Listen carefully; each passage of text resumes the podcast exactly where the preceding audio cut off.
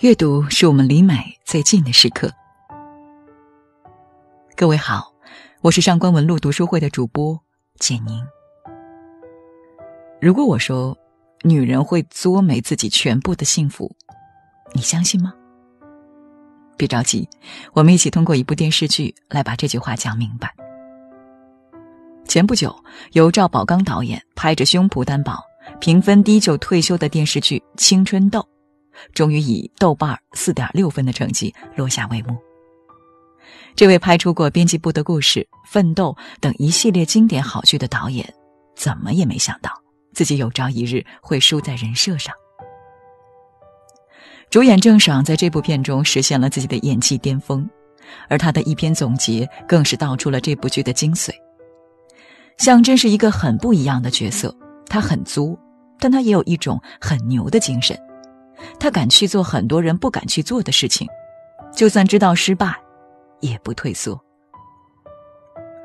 郑爽本人给主角的第一个标签就是“作”。我们纵观豆瓣上的低分评论，大多是关于人设的，因为这部《青春痘》简直就是作女大合集。这样的人物设定，直接把赵宝刚导演的观众缘给作没了。什么叫作呢？简单来讲，就是胡搅蛮缠、无理取闹，自己也不知道自己要什么。但是无论你怎么努力，都伺候不好他，把身边人弄得崩溃不已，自己还觉得委屈。这就是作女的典型特征。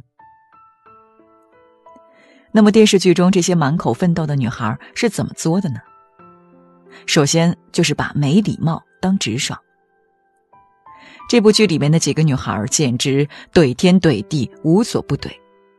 即使面对初次见面的人，也从来没好好说过话，跟谁都带着一副不屑一顾或者高冷的态度，让观众担心他们下一秒就能打起来。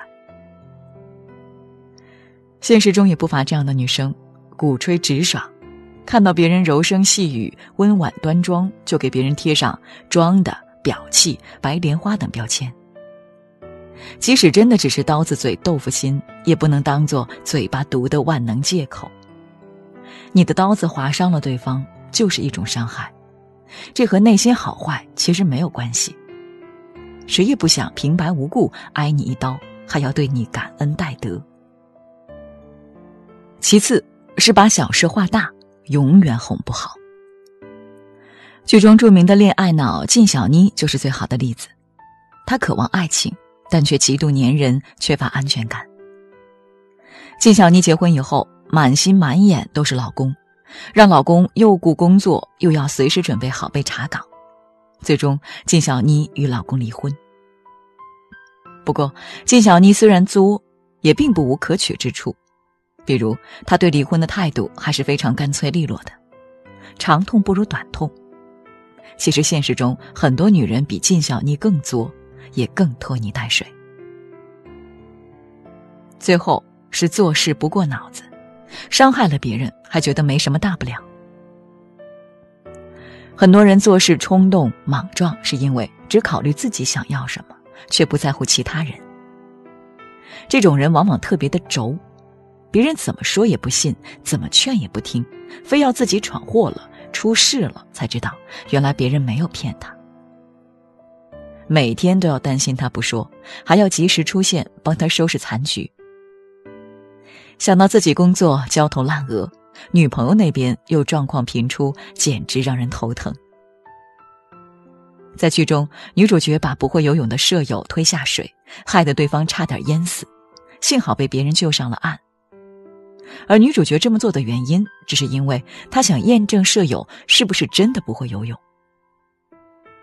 总把自己认为的事情当做绝对事实，非要让对方向自己证明，看到结果才相信。和这样的人做朋友都很累，更别提做爱人相守一生了。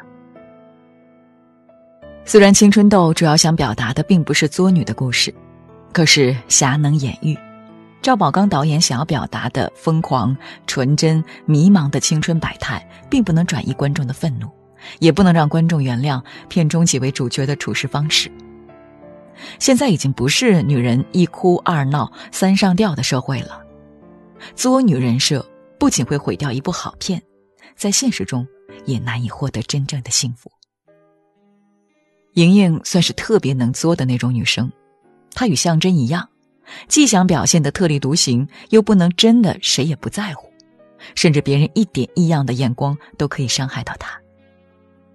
正是她这样的性格，让她在爱情中屡屡受挫。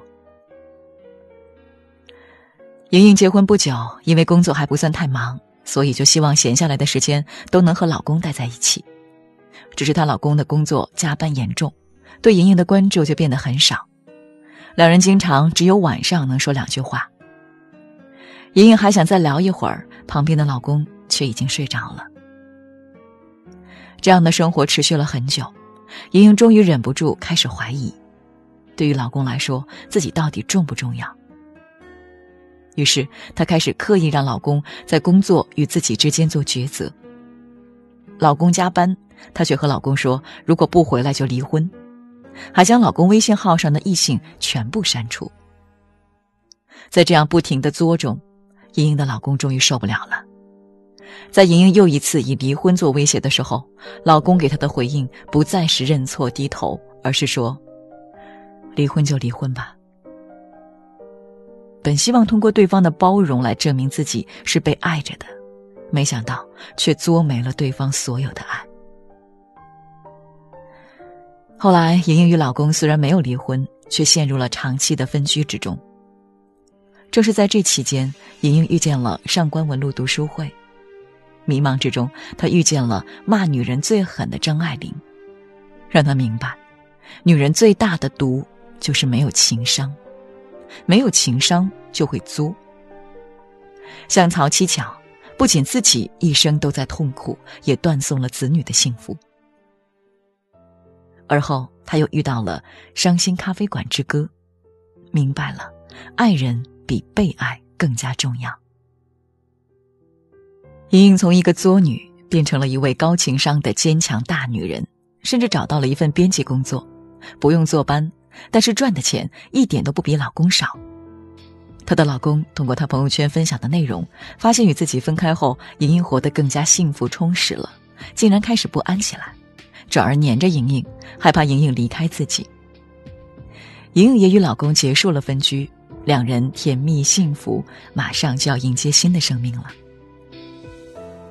莹莹特别喜欢在读书会分享她的经历，因为在她看来，自己之前的状态和很多女生太像太像了。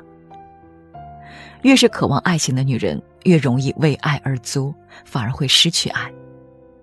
但是这样的状态不是无药可救，唯一的逃生通道就是阅读，并且理解书籍的内容。他非常感谢读书会带领他从零开始进入名著的世界，而我们也同样感谢与莹莹的相遇，让我们充满了被肯定的幸福。